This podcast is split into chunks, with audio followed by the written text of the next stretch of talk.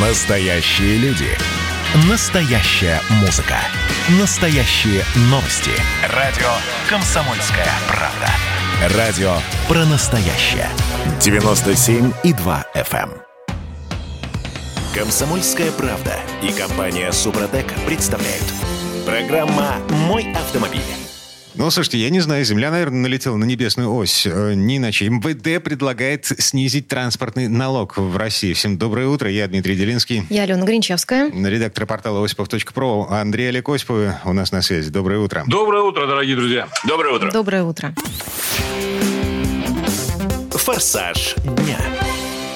Так, ну вообще, это история про техосмотр. Э, У властей не получилось с кнутом, и теперь нам, ну что, показывают пряник, да? Министерство внутренних дел официально предлагает всем заинтересованным сторонам проработать меры, которые будут стимулировать автовладельцев проходить техосмотр в добровольном порядке. Например, снизить ставку транспортного налога или снизить стоимость полиса ОСАГО. Мол, э, если ты сознательный, вот тебе скидка. Прекрасная плюшка, мне кажется. Мне кажется, очень хорошая плюшка, очень приятная. Наконец-таки вспомнили, что не только кнут, но и пряник, наверное, существует. И если мы не можем победить вообще всю эту глупость под названием техосмотр, ну давайте его сделаем хоть каким-то привлекательным. Хотя тут, мне представляется, надо не только делать его привлекательным для самих пользователей, это, конечно, важно, за счет снижения ставки транспортного налога или снижения стоимости полиса ОСАГО. Но надо ведь создавать условия для того, чтобы это было привлекательно и как бизнес. Поскольку ведь чехарда наблюдается у нас именно самими пунктами техосмотра. Вот с этими требованиями по сертификации, с требованиями по оборудованию различными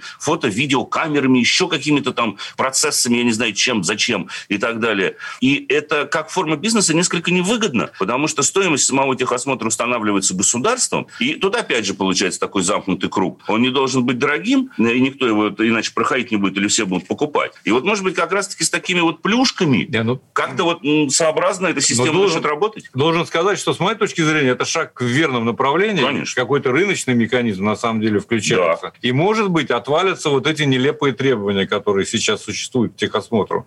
В смысле с фото-видеофиксацией и так далее. А вот эту проблему с- э, со станциями техосмотра можно решить простым образом, чтобы техосмотр э, проводился в дилерском центре. Не вы обязательно- прикреплены, но не обязательно в дилерском, на какой-то СТО. Мне кажется, техосмотр должен проводиться на любой станции технического обслуживания, имеющей лицензию на проведение подобного рода работ, как техническое обслуживание автомобиля, не техосмотр. Вот. Потому что Потому сама, ведь станция техобслуживания является лицензируемой формой деятельности. Каждая станция технического обслуживания получает лицензию и различные разрешения. Там начиная от санэпидемнадзора за слив масла да, и так далее, и заканчивая, собственно говоря, техническим оснащением самой станции и требованиям к безопасности. И если эта станция уже выполняет соответствующие работы, но надо ее наделить полномочиями просто проводить ТО. Не обязательно той марки или бренда, допустим, если мы говорим о дилере, который обслуживает этот автомобиль. Пусть они будут, так сказать, э, мультимодальными, что называется. Потому что Да, сейчас для этого надо отказаться от нелепых вот этих вот требований, фиксировать все, чтобы не Да. покупалось и так далее. Вот это вот вся глупость. Вполне, вполне логичным, на мой взгляд, тогда э, представляется введение какой-то ответственности со стороны станции, которая провела э, техосмотр. То есть, если, грубо говоря, ну не дай бог, дорожно-транспортное происшествие или, вот мы, кстати, с вами недавно э, говорили о том, что сейчас сотрудники ГИБДД получат возможность контролировать, в том числе частично, хотя бы контролировать техническое состояние автомобиля. Так вот, если э, будет какая-то ответственность, то он видит, что если сотрудник ГИБДД выявил, что машина находится с те- с серьезной технической неисправностью, допустим,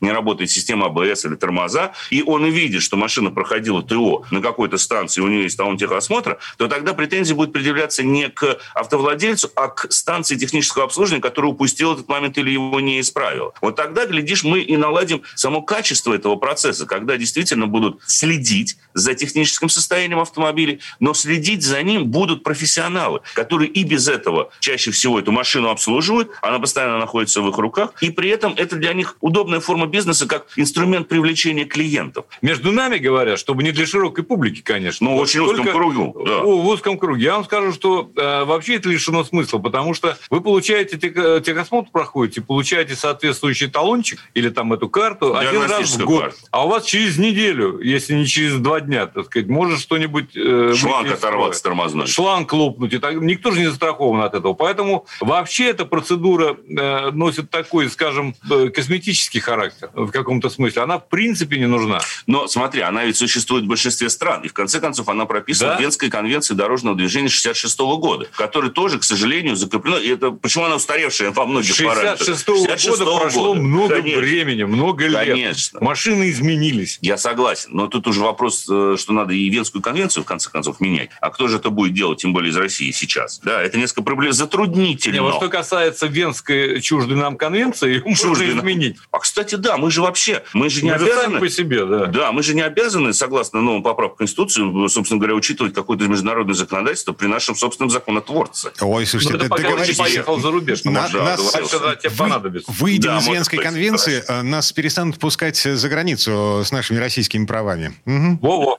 Но, кстати, да, если мы не одобрим Венскую конвенцию, действительно так. И вот эта проблема. Так, слушайте, странное все-таки ощущение. Э, э, мир меняется в лучшую сторону. Значит, МВД предлагает снизить транспортный налог. Дим, это логично, что МВД предлагает. Ведь, в конце концов, МВД, мы все время забываем, как нашифровывается. Это Министерство внутренних дел. Вот они внутренним делом и занимаются. Если Минэкономразвитие, Минпромторг, Мининвест, Сбер какой-нибудь Нет, прайм не случае, может догадаться. В данном случае я боюсь, что это предложение с э, небольшой долей вероятности пройдет, просто потому, что есть еще налоговые инспекции, да? Так. И есть еще региональные бюджеты, в которые этот самый транспортный дорог непосредственно попадает. Так. И я представляю себе, какой вой будет завтра, вот буквально, так сказать, э, уже идет, угу. со стороны губернаторов. Ребята, вы у нас отнимаете последнее. Да. На, и к слову о том, как все меняется в лучшую сторону, я все-таки поставил себе в мобильник отдельное приложение Яндекс Заправки. А, помните, на прошлой неделе я впервые заправился с мобильного телефона. Тебе понравилось, кстати? А, отлично. Угу. Мир а, заиграл новыми абсолютно красками. Эта карта не просто показывает э, заправки по дороге, она еще и ранжирует их по стоимости бензина. А по качеству?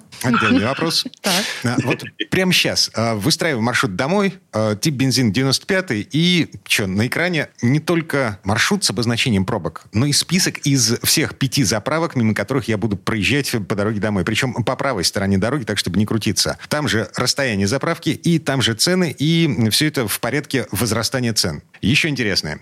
Приложение показывает, какая система действует на заправке, которую я выбрал. Постоплата или предоплата. И показывает, как этим пользоваться. Потому что вот я не знаю, как у вас, меня прям бесят предоплатные заправки, особенно когда тебе нужно до полного бака. И да. вот, вот это приложение, оно решает эту проблему. Выстав, образом? Выставляешь в нем емкость бака, приезжаешь на заправку, выбираешь в приложении колонку, нажимаешь кнопку, деньги резервируются на счете, исходя из той емкости бака, которую ты написал. А в моем случае это 50 литров. А ключевое слово здесь резервируется. По факту с карточки списывается только стоимость того, что в бак влезло. И не надо дважды ходить к кассе. Вообще ни одного раза не надо. И выходить из машины не надо. Но максимум, если рядом нет заправщика, нужно выйти, вставить пистолет в горловину, не забыть вынуть его оттуда, когда заправка закончилась. Надевать маску, идти в кассу. Э, Все это совершенно не нужно точно. Вышел, вставил пистолет, заправился, вынул пистолет, уехал. Все. А вчера потратил на это 10 минут, из них 6 минут стоял в очереди в колонке. В общем, это, вот очереди в колонке, да, вот от этого не избавит ничего. Народ распробовал вкус э, этой услуги, поэтому очередь образует. И Слушай, вообще, кстати говоря, показывает ли приложение загруженной заправки? Что не стоять в очереди эти самые 6 минут. Да. Конечно. Показывает? Дим? Нет, пока нет. Вот, пусть, вот, пусть это, это несложно, потому что, ну, смотрите, сейчас заходишь в карты, в магазин, и там у тебя показывают загрузку по часам. Есть такая услуга. Почему заправка это не сделать? В общем, эксперименты продолжаем, на самом деле. У нас есть еще пара минут. Эм, потрогаем машину руками. Тест-драйв да, мы вот недавно пробовали, собственно говоря, трогали А3, а я между тем сегодня расстаюсь с купе Audi A5 обновленной, которая у нас на эксплуатационном ресурсном тест-драйве, собственно говоря, находится. Поменяю ее на Sport B, который тоже на 2-3 недели к нам зайдет в скромный пресс-парк, и пока вот подведу итоги этой машины. Это самая мощная версия, 249 лошадиных сил, полный привод Quattro Ultra, семиступенчатая коробка с двумя сцеплениями типа S-Tronic. Значит, ну, функционал купе, я говорить об этом не буду, потому что, ну, купе это машина такая, гедониста скорее, человека, который ездит один или в лучшем случае девушка, задние сиденья есть, там в принципе есть даже место для ног, но не могу сказать, что там уже очень комфортно, хотя удобно, потому что они на манер ковши. В них вот садишься и действительно никуда не елозишь. Багажник очень функционален, радует расход топлива при динамике разгоне до сотни в 5,8 и максимальной скорости 250 км в час. Вчера, кстати, скажу честно, раскочегарил до 200, стоит прям нормально. Вообще ровненько держит дорогу, что приятно. На самых слабых 18-дюймовых покрышках минимальный диаметр шин, который доступен вообще. Потому что дальше идет только 19-20. Так вот, расход топлива меня просто поразил. В нормальном режиме езды по трассе машина, реально бензиновая машина с двухлитровым мотором, у меня по компьютеру показала вчера просто умопомрачительный результат в 5,8 литра. Боже. Я такого не видел. На А. купешке полноприводной 5,8, За. ну, честно, это парадокс. За- зависть.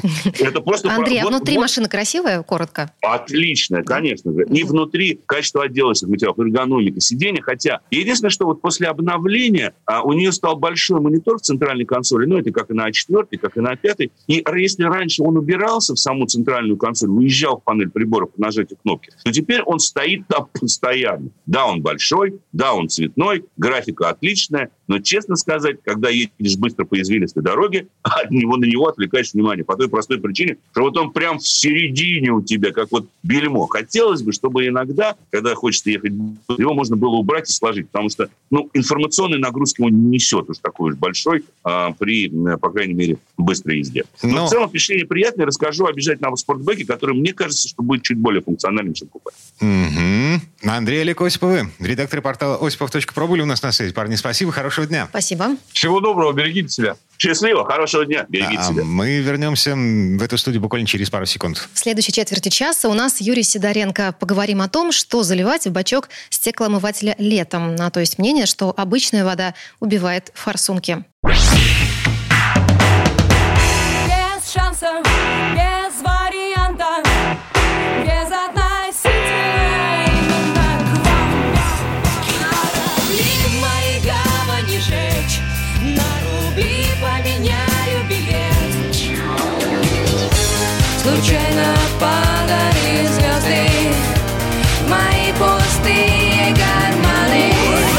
Комсомольская правда.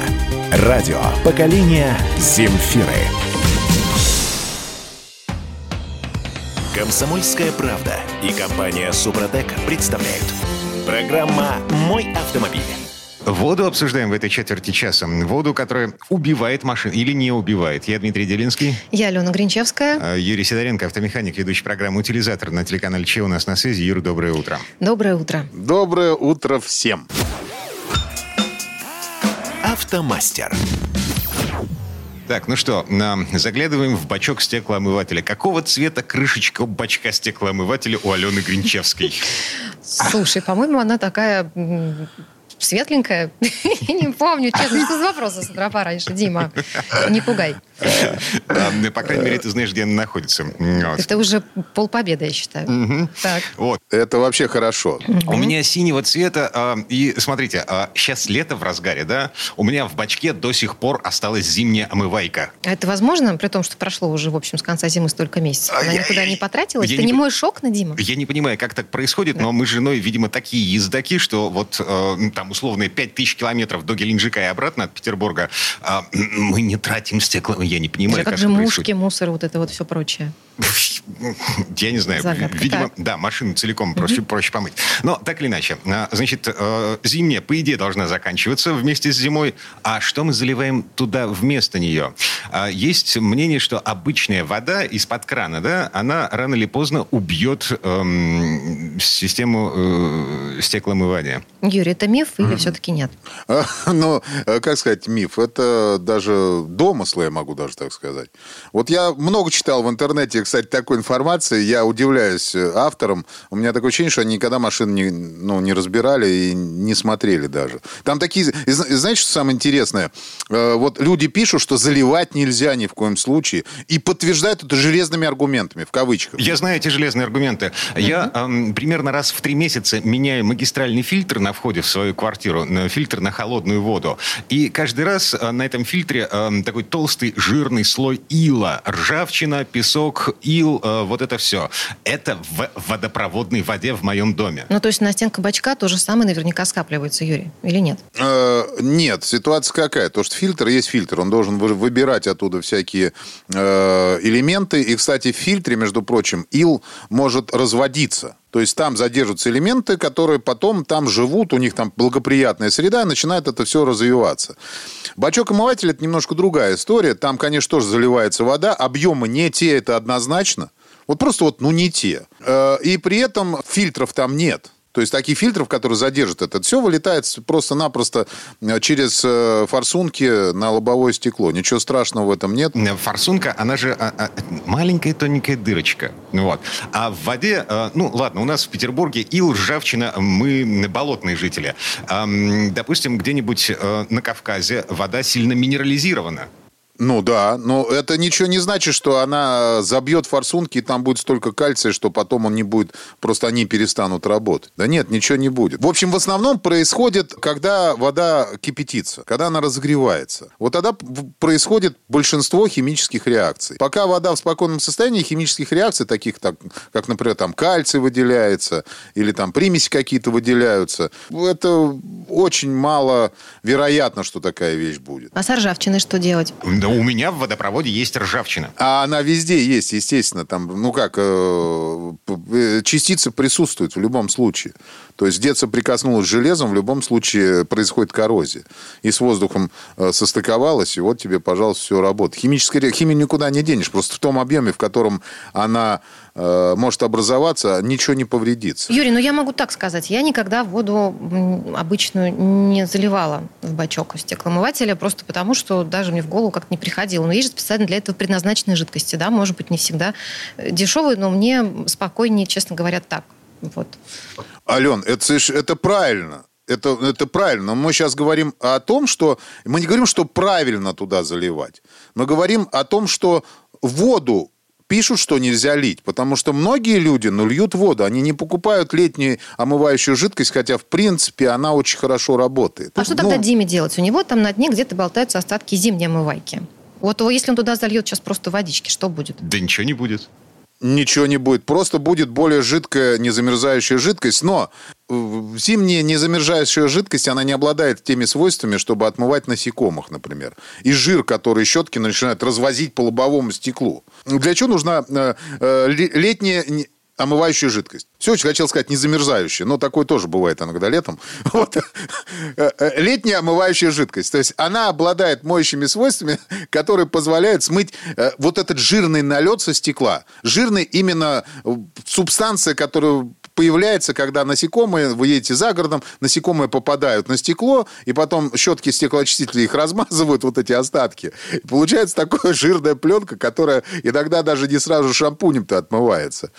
Э, Вот. И вот это снижает видимость. Вот то, с чем она в основном должна бороться. И все. Вода, конечно, с этим не борется. Могу сразу сказать. Кстати, вот те, кто хочет заливать воду, ребята, в городе, когда вы используете машину, можете заливать. Ничего с вашей системой стеклоомывателя не произойдет.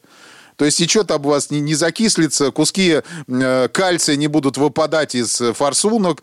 Вот, все нормально будет. Я за 30 лет работы вот ну ни разу, ни разу не сталкивался с тем, чтобы э, система стеклоомывателя ломалась из-за того, что там была залита вода. Ты, зимой ты сталкивался с этим? Мгм.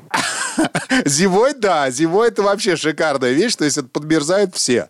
Это стандартная история, э, причем ты даже можешь заранее предупредить. Мы, кстати, по-моему, в том году предупреждали э, народ э, перед началом зимы, что надо поменять, залить незамерзающую жидкость. И что ты думаешь? Все прослушали, у нас же как, все прослушали, сказали, да, надо залить. И забыли. То есть это нормальная история. И потом приезжают, чтобы отмокать, э, от- а- оттаивать куда-нибудь в теплое место. Юрий, ну все-таки получается, что хорошо. Вот э, я заливаю обычную водичку, а тут мне приспичило все-таки за город поехать или куда-нибудь на дачу.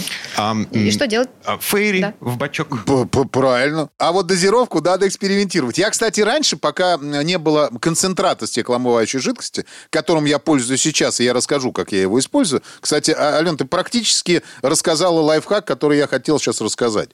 Ты молодец. Это Дим молодец, он про Фейри идею, это он сейчас подкинул. Я даже знаю. Нет, я, я говорю про а, то, как, как ехать потом, что доливать. Э, Дима сказал правильно то, что делал я раньше, пока не было концентрата. Я сам готовил стеклоомывающую жидкость на лето. Что я делал? Ну, я добавлял не ферри, потому что тогда ферри не было. Вот, когда я это делал. Я добавлял стиральный порошок для э, автомата, для машинки автомат. Он не, он не очень сильно пенится. И еще нашатырный спирт. О, кстати, да, для того, чтобы мух смывать со стекла. Мгм. Шикарно все смывалось. Единственное, что дозировку я подбирал очень долго, потому что, ну, у меня то она пенилась, и, и, и очень сильно мыло, я там оставляла разводы, ну, то есть очень сильно все было. Либо она, наоборот, была мало, и, э, И было... Есть она вообще ничего не было. Ну, как вот в фильме «Неуловимые мстители», когда там выходил, если помните, э, взрывал он там какую-то бомбу, наш известный актер, и говорил «мало». Потом в следующий раз вышел весь такой дымящийся, говорит «много». Вот у меня примерно так и было. Вот, в итоге я вывел формулу для себя, которой я пользовался, э, и м, по количеству ингредиентов, и все у меня стало прекрасно работать, все нормально, пока не появился концентрат. Э, концентрат стеклоомывающей жидкости летней, которым я стал пользоваться, мне стало это действительно удобнее, потому что и порошки разные бывают, и на шатырь иногда перельешь. Ну, в общем, сл- сложности были все равно. И я начал пользоваться концентратом, пользуюсь как? То есть, пока я езжу по городу, я заливаю воду в бачок. Потом, когда мне надо поехать за город, концентрат, он с дозатором. Я беру прям туда, э, выливаю на полный, исходя из полного бачка, объем концентрата. Но у меня это обычно два колпачка. То есть у меня пятилитровый э, этот самый э, бачок, и туда два колпачка выливается. И доливаю его до полного. Все, у меня полный, э, полный бачок получается концентрированный в нормальной консистенции стеклоомывающей жидкости. И еду за город. Все нормально. Дальше еду, пока этот бачок не закончится. И по факту уже, если я в городе, я доливаю опять воду. Если я э, за городом, то я сразу заливаю с концентратом. Все. Простейший лайфхак. Вот как примерно э, делаю я. Баллончиков вам хватает, допустим, на летний период. Э, Мне хватает два. Беру я не самые дорогие, это где-то в районе 600 рублей получается. За два баллона. На все лето. Ну, нормально. Так, слушайте, а из гаражных разговоров, эм, значит, все-таки, если нет никакого желания заморачиваться с концентратом, да, эм, э, берем обычный фейри, любую стекловую... О, господи, любую... Дима настаивает на фейре. Любую, Упорно. любую моющую жидкость э, с кухни, да, один миллилитр этой жидкости на литр воды. Вот, и капелька нашатырного спирта. Мгм. А Вот. И для параноиков, э, для тех, кто все-таки уверен в том, что вода из-под крана, она слишком грязная, слишком жесткая для того, чтобы использовать ее э, для машин, для системы стеклоомывания. Значит, на а, мойках самообслуживания, самомойки, да, а там есть такая опция деминерализированная вода. Ну, или там по-разному называется ополаскивание плюс блеск. эм, или как-нибудь еще. А, в- вода, не оставляющая разводов. Вот. А, не дистиллированная, конечно, эм, Ты но, пробовал? но близко рядом Да. к тому. Или На- ты так в теории пока представляешь? Я это? читаю интернет. Полезные советы из интернета. Пф, Господи, ам, суем бумажку в м, монетоприемник вот, и наливаем в канистру, сколько нам нужно. Этой воды она дешевле, чем дистиллированная и доступнее, чем дистиллированная в аккумуляторном магазине или в аптеке. Да, с тобой полностью согласен, действительно такая опция есть. Но это, это правильно для тех, кто уже совсем заморачивается, можете и так сделать. Действительно, ну, проблем не будет. Могу вам сказать с полной ответственностью, как автомеханик с большим стажем. Юрий Сидоренко, автомеханик э, ведущий программу «Утилизатор» на телеканале Че был у нас на связи. Юр, спасибо, хорошего дня. Спасибо. Э, Большое спасибо, всем удачи. А мы вернемся в эту студию буквально через пару минут. В следующей части программы к нам присоединится Федор Буцко. Поговорим о том, чем пахнет кондиционер и что с этим делать.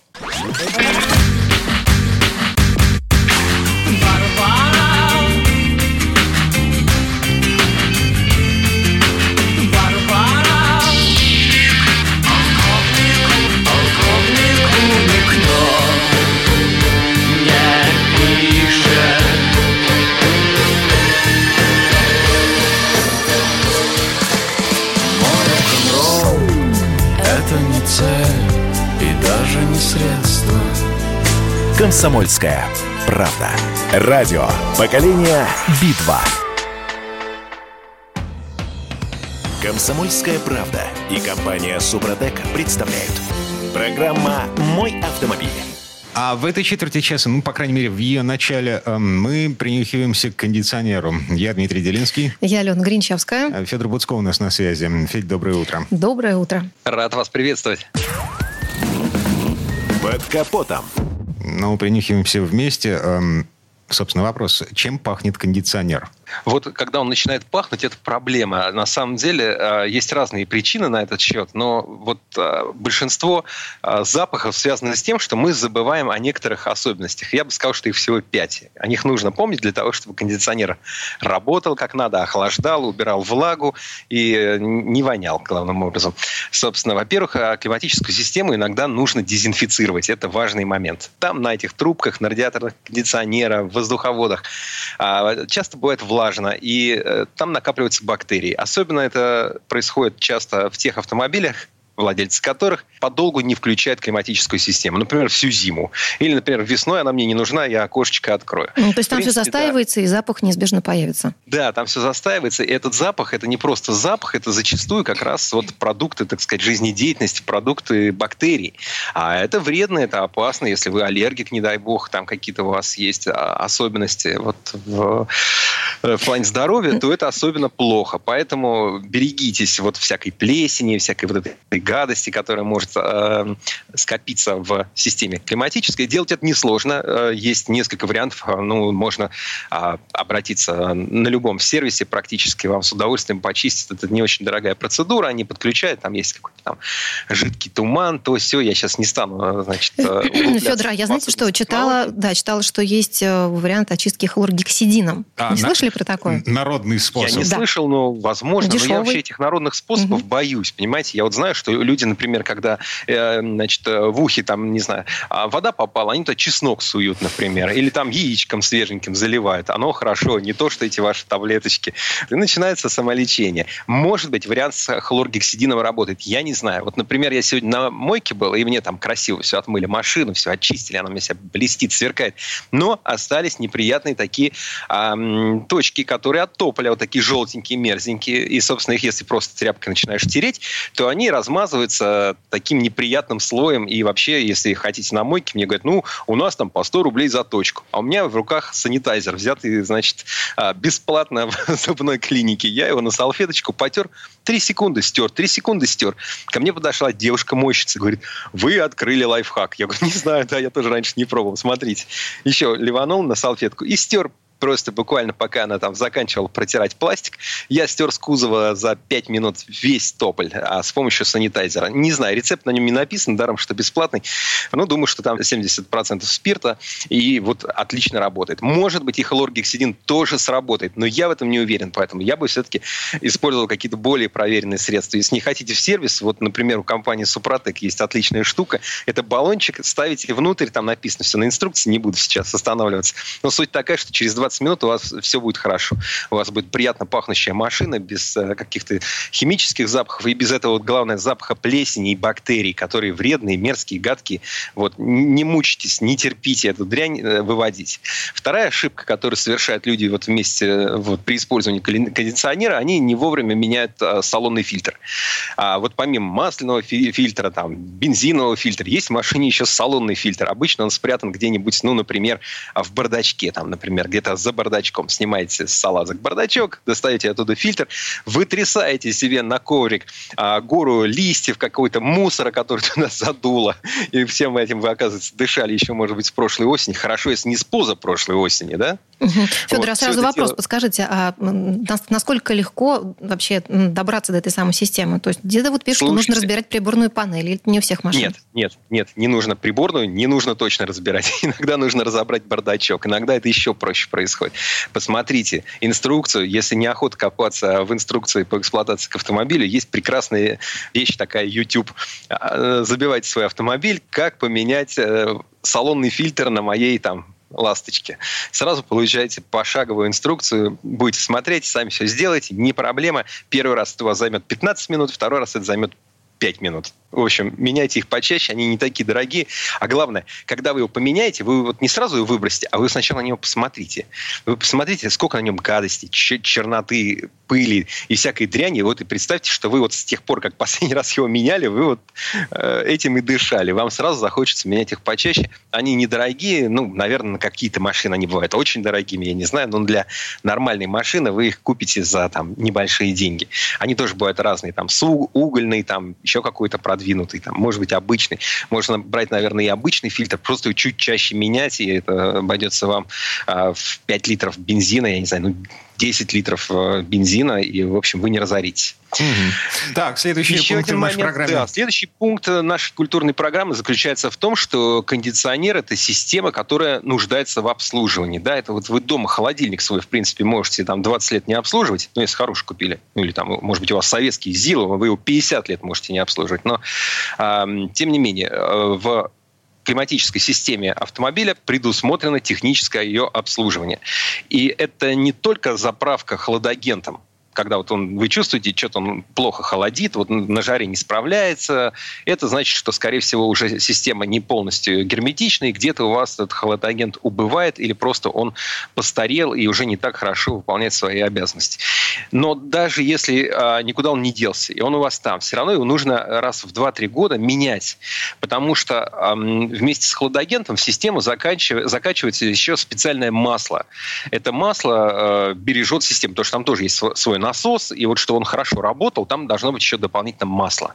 Поэтому не поленитесь, если вы три года уже, а, или там пять, или семь, или сколько прошло, а, не меняли хладагент, займитесь этим, сделайте это вот, вот прямо сейчас, возьмите и сделайте. Тоже процедура недорогая, там зависит все от объема хладагента, который в вашу эту систему влезает. Но, в принципе, это там, ну, тысяча, две, ну, вот что-то в этом духе. В общем, имеет смысл потратить. Мгм. Так, а, ну и, наверное, э, нужно каким-то образом заботиться о радиаторах системы охлаждения. Я, опять же, читал, видел, что нужно вычищать оттуда войлок. Вот вся пыль, все листья, весь пух, э, мухи, все это... Ну, чем мусор убирать? Да, скатывается в такую плотную шубу.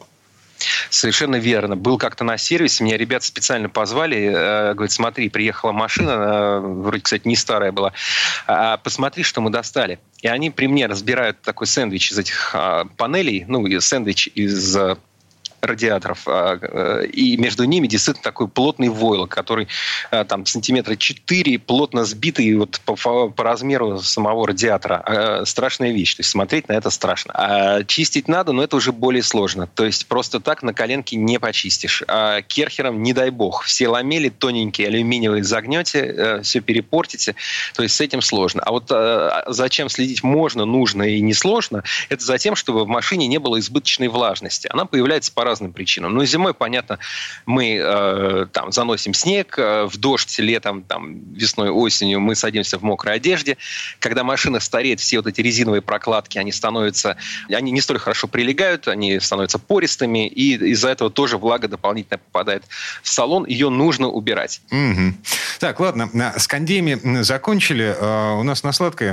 Две минуты до конца этой четверти часа у нас реинкарнация автомобиля Изетта. Напомните, в, да. да, в послевоенные времена, когда в Европе м, пытались восстановить автомобильную промышленность, выпускали такие маленькие, микро просто автомобили на одного человека, по большому счету. Ну, ты бы не поместился, наверное, в такой, Дим. Э, черт его знает. Так вот, эм, э, 21 век на дворе. Э, Со Второй мировой войны уже 70 лет прошло, больше даже. Эм, э, Из этого возвращается. Нафига? Из это часто возвращалось. То есть это настолько милый, замечательный автомобиль, который, в частности, после военные годы спас э, компанию BMW, так на секундочку, потому что у них там половина заводов была разбомблена, э, часть осталась э, в восточной зоне, а, дру- а другим запретили выпускать нормальные машины, поэтому они с 55 по 62 год прекрасно выпускали такой странный э, ну, квадроцикл э, с кузовом, такой роллер-мобиль его немцы называют, из это, который, в общем-то, их э, и вытянул. Эм, Действительно, маленький странный автомобильчик, у которого есть единственная дверь, которая открывается вперед. По бокам двери нет, дверь открывается вперед, она прям с рулем.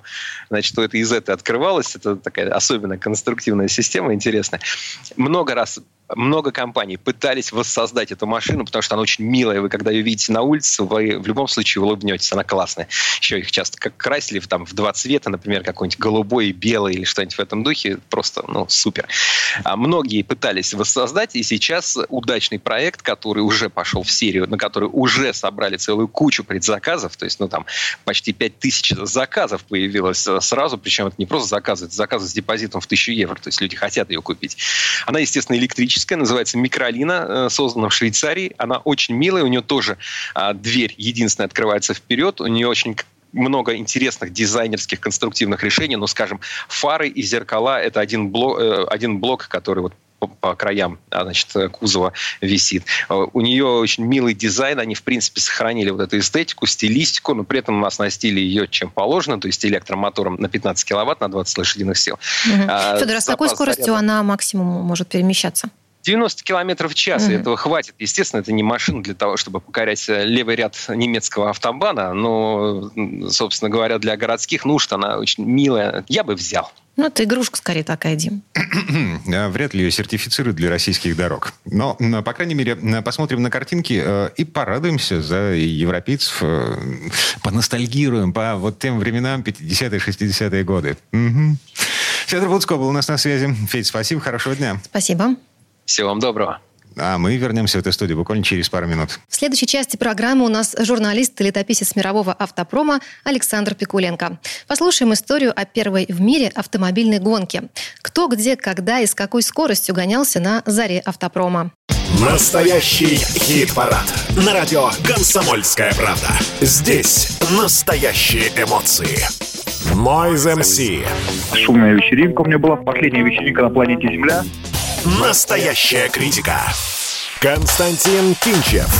Если эта ирония не читается, мне жаль. Что ж, буду списывать это на недостаток таланта.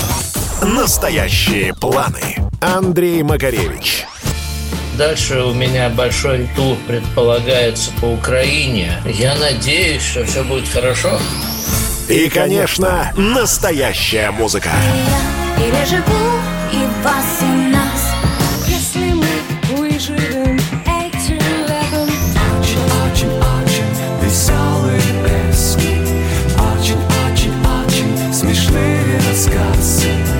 Каждую субботу в 9 часов утра и каждое воскресенье в 8 часов вечера слушайте настоящий хит-парад на радио «Комсомольская правда». «Комсомольская правда» и компания «Супротек» представляют. Программа «Мой автомобиль». А это мы вернулись в студию радио «Комсомольская правда». Я Дмитрий Делинский. Я Алена Гринчевская. В этой четверти часа у нас традиционная история от Александра Пикуленко. На этот раз речь пойдет о первой в мире автомобильной гонке. Она состоялась в 1894 году во Франции. Маршрут длиной почти в 130 километров прошел от Парижа до Руана. При этом все автомобили, которые участвовали в этой гонке, едва-едва могли разгоняться до 20 километров в час. Но слово Сан Санычу. Предыстория. Это было время, когда мальчишки носились по улицам с криками «Покупайте пти-журналь», «Покупайте Левело», «Покупайте Леото». То, что сегодня называется информационными технологиями, тогда только зарождалось. И с уверенностью можно было констатировать разве что одно. Газетчики и журналисты, во французском это синонимы, становятся властителями умов. Для привлечения читателей издатели взяли за моду устраивать гонки. Велосипедные, автомобильные, регаты. Издатель «Лепти журналь» или «Вело» Пьер Жефар оценил успех проведенных под эгидой его журналов велогонок «Париж-Брест» и «Париж-Белфор» и на сей раз решил объявить конкурс, призванный доказать, что безлошадные экипажи не так опасны, как их преподносит публика, и не настолько дороги в эксплуатации, как кажется потенциальным владельцам. Как и любым французам, месье Жефаром, конечно, двигало стремление сделать нечто экстравагантное, такое, что еще никто не делал, и столь необычным образом увековечить свое имя. Не исключено также, что им двигало желание создать сенсацию, а потом о ней же написать в своей газете, чтобы увеличить тираж. Кроме того, вполне вероятно, что в Жефаре заговорил энтузиазм первопроходца, ведь до этого ничего подобного в мире не устраивалось. Все это наверняка оказало свое влияние на главного редактора, но современники называют и еще одну, более прозаическую причину рождения нового вида спорта – экономическую. Вот что писала пресса того времени по этому поводу. К 1894 году конструкторы были уже в состоянии строить паровые и бензиновые автомобили. Однако сбыт их был затруднен, и публика относилась к ним весьма недоверчиво и не придавала особого значения всему автомобильному делу. Необходимо было поразить ее воображение, чтобы доказать действительную ценность и значение этих новых машин. Каковы бы ни были мотивы организаторов мероприятия, результат оказался именно таким, как они ждали. Соревнования безлошадных экипажей стали сенсацией. 102 человека внесло вступительные 10 франков. Среди них пятеро были иностранцами. Два немца, бельгиец, британец и граф Джузеппе Карли, депутат итальянского парламента. Это давало основание заявить, что соревнование стало международным. Однако на квалификацию 18 июля не прибыло 78 участников, среди коих экипажей, движимых силой гравитации 9 машин, работающих на сжатом воздухе 5, по 3 автоматических, электрических и газовых экипажа и 2 гидравлических, а также педальных, жидкостных, рычажных и с пропеллером. Возможно, праздная публика развлекалась таким образом, и кавалеры на потеху своим дамам оставляя заявки на участие с вымышленным самодвижущимся экипажем. Однако 19 бензиновых и 26 паровых машин также не прибыли. Только 26 участников выстроились у бордюра бульвара Майо, чтобы пройти квалификацию. 21 экипажу это удалось. В числе тех четырех, кому не повезло, по злой шутке судьбы, оказались такие известные в автомобильном мире личности, как Гастон де Шаслу Лаба, на Дадион Бутон и остановившийся из-за поломки Арман Пежо на машине собственной конструкции. И вот в жаркий июльский день заинтересованные лица и праздные горожане увидели необычную картину. 21 автомобиль, из которых 14 было с бензиновыми двигателями и 7 с паровыми, стояли на старте первого автомобильного состязания Париж-Руан. Стрекотали и дымили двигатели. На одном из автомобилей весело звенели колокольчики, которые должны были, по замыслу владельца, заглушить шум машины, чтобы не пугались встречные лошади. Им всем предстояло преодолеть расстояние в 126 километров от Парижа до Руана. Нужно заметить, что самоходный пробег нельзя называть гонками в прямом смысле этого слова. Условия конкурса гласили, автомобили должны быть безопасными, легко управляемыми и экономичными. Организаторы даже установили норму средней скорости 16-17 км в час. Но перед самым стартом техническая комиссия приняла решение снизить ее до 12,5. Ведь главное было выяснить, пройдут автомобили дистанцию или нет. Описывать любые состязания – довольно нудное занятие, если не владеешь темой глубоко. Первым пришел пятым, пятый пришел первым. Увы, я этой темой не владею и только отдаю должное значимости событий. Первая автомобильная гонка. 22 в 8.00 на старт вышли все крупные игроки на французском автомобильном рынке. Дедион Бутон, Панар Левассор, Пежо, Серпале и даже немецкий Бенц. Они уходили на дистанцию с интервалом в 30 секунд. 21 соперник покинул Париж. Причем лидерство над своими конкурентами быстро захватил Альбер Дадион на паровом автомобиле Дадион Бутон. Большая часть пелетона достигла манта, завершавшего первый участок с запасом времени, и после перерыва на отдых в час 30 дня она продолжила свой путь. Все 13 «Пежо» и «Панар Левассор» благополучно добрались до Руана, а 12 из них преодолели дистанцию в пределах предусмотренного времени. Единственный заявленный Бенц также преодолел путь за предписанное время – но из семи стартовавших автомобилей с паровыми двигателями до Руана дошли лишь три. А мне показалось гораздо более интересным, что газета ничего толком не сообщала о судействе и определении победителей. Призовой фонд был заявлен в 10 тысяч золотых франков. Сообщили также, что 5 тысяч из них получит первый прибывший в Руан экипаж. Но по какому принципу распределяли остальные призы? Еще одна деталь, упускаемая из виду историками – Пробег показал, что на обозримый отрезок времени экипажи с двигателями внутреннего сгорания не имеют преимуществ перед паровыми. Первым к финишу пришел странного вида автопоезд «Дадион Бутон», состоявший из парового тягача с прицепленным к нему одноосным ландо. Граф Жюль Альбер Дадион первый был в Руане спустя 6 часов 48 минут, показав среднюю скорость 19 км в час. Но первый приз достался конкурентам, господам Панару или Вассору, а также компании Peugeot. То есть первая же автогонка родила и горькую истину. Борьба за первенство начинается после финиша. И все-таки стальные кони доказали свою жизнеспособность. Хотя некоторые из них так и не добрались до финиша, сойдя с дистанции по техническим причинам. Граф Дадион не простит издателю Жефару обиды и учредит собственный журнал «Леота», Сегодня это едва ли не самая популярная во Франции спортивная газета «Экип». Леота начнет поддерживать известную велогонку «Тур де Франс». Два издательских лагеря яростно враждовали друг с дружкой. Переманивали золотые перья, вынюхивали над какими темами кто работает. Любопытное было время, особенно во Франции. Башни из металла строили, дирижабли запускали, метро рыли. Фантастические романы сочиняли, газеты издавали. А описывать гонку, если не в теме, конечно же, скучно. Предыстория. Сан Саныч, спасибо. Это был Александр Пикуленко, летописец мировой автомобильной индустрии. Ну, у нас на этом все на сегодня. Алена Гринчевская. Дмитрий Делинский. Берегите себя. Программа «Мой автомобиль».